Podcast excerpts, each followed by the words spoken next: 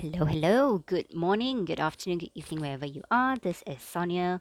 Welcome to the Life as an Experiment podcast, to a shorter session of the podcast, um, which is our coffee chat sessions, and this is session number three. And today I would like to kind of talk about anger. What lies beneath your anger? Okay, because our anger usually hides other emotions. And just to start off with a little story, Okay, so just recently, not too long ago actually, a couple of days back, I was having a mildly heated exchange with um, a client in my day job.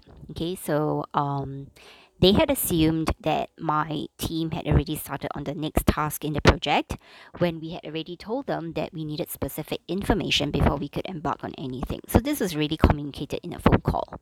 Okay. Um, somehow or other, you know, they took it a, a different way and thought that we had actually, you know, set off on our merry path um, doing things.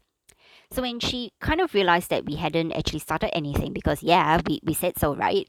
This set off a flurry of rather rude texts, you know, um, which they sent me and it was full of exclamation marks, you know, um, interrogative questions, um, and and kind of just you know asking a lot of stuff that I've already said, you know, I've already explained in the in the phone call.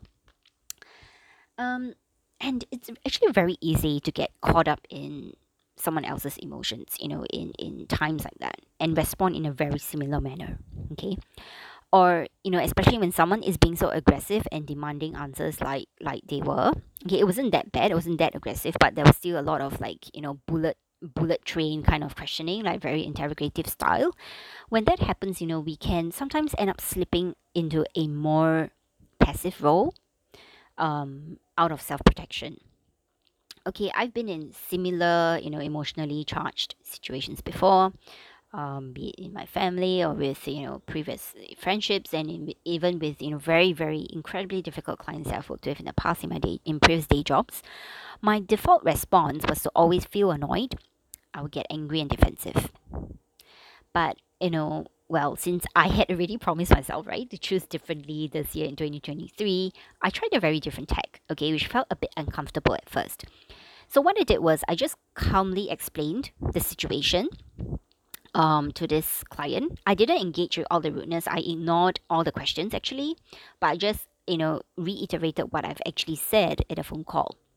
And um, and I said that you know we will actually you know carry on with the task once we receive all this information. Since we've already received this information from you we would then um, start off. So a little while later she came back. Um, she was a little apologetic you know and was attempting to work out some other solutions with me and all that. So you know it all ended off quite nicely. But um, of course things do not always end as as nicely as this you know especially when you have a certain type of clients involved. Um, but what I've discovered is that usually when there's a very extreme or overreaction to a situation, I'm just doing quotation marks here, which you can't see. When there's really a lot of anger involved and emotional outbursts, um, I found that over time, uh, from my personal experience, this is usually due to stress and anxiety that the person is actually experiencing. Okay, so not that I'm not saying that it excuses the outburst, but helping to understand where it comes from sometimes prevents you from engaging in a similar way and then escalating the situation emotionally. Okay, so in this case, what I found out then later on was that this client was incredibly stressed out because the project involved another company which they had to manage as well. The client had to manage, and who was actually the main cause of why the project was so so slow. Um, they actually gave a couple of deadlines and was coming up really really close um, and my client actually had to deliver something quite substantial to the company that they were working with. Okay, so throw in all the assumptions, the miscommunication, um, poor knowledge of project management, very little guidance on their end, um, uh, from their from their own management, and you know you get this whole cauldron of like emotions just boiling over.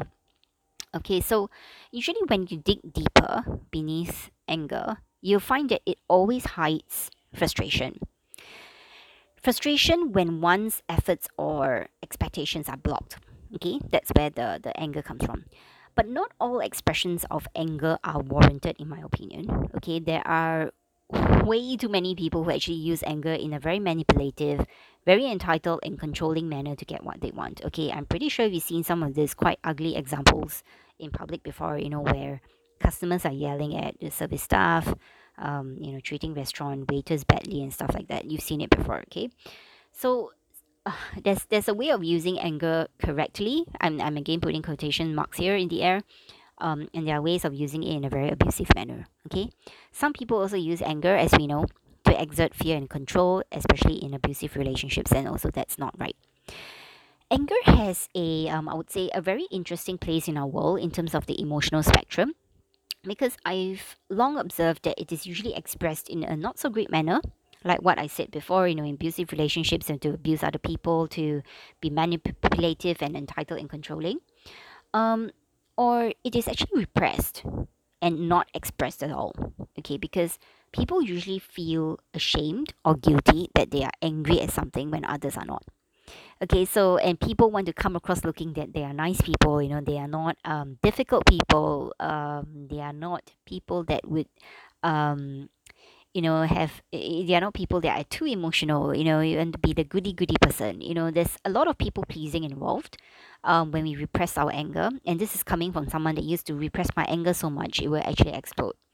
Um, yeah story for another day but um, when i've been acquiescing with something for too long and when the person kind of steps out of line i just blow. Um, and that's not good as well because anger when it's expressed in a very passive aggressive manner um, is not healthy. Okay so to begin to form a better relationship with our own anger it is important to actually start asking yourself this couple of questions. So the first one is when do you feel angry okay? If you were to be aware of it or start taking note of the events or the people that actually trigger your anger and what was actually happening um, what were they saying what were they doing what event was actually going on that uh, caused your anger it will actually help you to see a pattern of um, anger trigger points okay? That's one. The second one is to ask yourself what other emotions are surfaced together with anger this helps to build your emotional vocabulary and also helps you to get you know better in touch with your emotions because um, anger is very complex. Sometimes like i said it can occur with frustration. It can occur because uh, you feel sad about something. It can occur because of grief. It can occur because um, you know you feel roadblocked. You feel irritated. You feel annoyed um, you feel upset disappointed you know these are the things that emotional words that you want to add to your emotional vocabulary so that um, you know as well you know what are the common you know emotions that actually occur with anger for you. The third point is a third question is to ask yourself do you express anger um, outwards? Okay to other people to yourself? Do you write it down? Do you do you do something about it? Do you um is it out in the world? Or do you leave it bubbling beneath the surface? You know kind of like the grit your teeth and you know grin and bear with it kind of um uh emotion right? Um is it expressed or is it repressed? And if it's expressed um yeah what sorts of what how do you find yourself expressing it? Do you shout? Do you um do you have to go for i don't know do you have to punch something? I hope it's not someone. Um do you have to re- release it in the form of exercise? Do you um do you like just have to rant to somebody? How do you express that? And if it's bubbling beneath the surface how is it making you feel? Because when you're repressing anger there's a lot of other complex emotions that are occurring with that as well because um, repressed anger um, actually feeds into resentment over a period of time. And when you repress your anger so much it would actually um, explode out at very very um, hair trigger moments um, where you completely didn't expect it and you know it just releases. And um, that's actually a sign that anger has been repressed for too long Okay, so healthy expressions of anger, of all emotions, are actually important to us, feeling all the feelings in our human experience.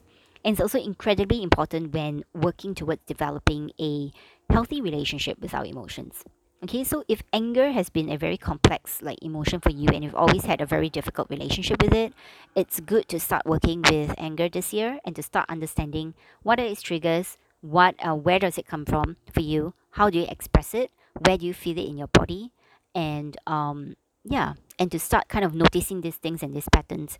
And over time when you are actually more aware um, because all these goes towards building awareness when you get more aware of your anger um, you also get more aware of you know how to actually soothe yourself when these emotions come up. Okay and how to deal with situations like the one i kind of talked about uh, you know concerning my client earlier on. So these are all data points and use it well and uh, hope you have fun uh, with it um, our emotional, you know, strengthening our emotional vocabulary, uh, vocabulary, and getting more in touch with our emotions is always, you know, kind of something that is always we need to do, but we don't always do very often. So I hope that this, you know, this exercise is helpful. So with that, this ends our third uh, coffee chat session. Uh, thanks so much for listening, and if it's helpful, forward it on to someone um, who is experiencing the same thing as you.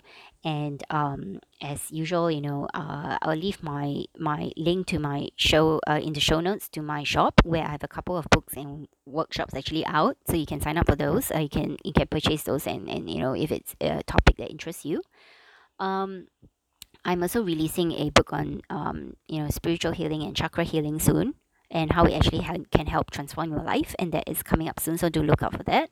Um, I also have coaching sessions available. Um, there are some sessions that uh, some I've opened up extra spots this year. So um, looking to work with new people and um, looking forward to working with you if you're a good fit. Um, and I use a very unique form of storytelling, a bit of psychotherapy, psychology, and a bit of spiritual techniques, all combined and tailored to your um, personality and your needs. Okay, so that is also pretty fun, and I've found that I've enjoyed working with um, a lot of my new clients that have come in over the past couple of weeks. So with that, um, hope to yeah, hope to you know um yeah, I hope to do another podcast episode soon, soon, uh, one of these sessions, and I hope this has been helpful. And um, take care and speak soon.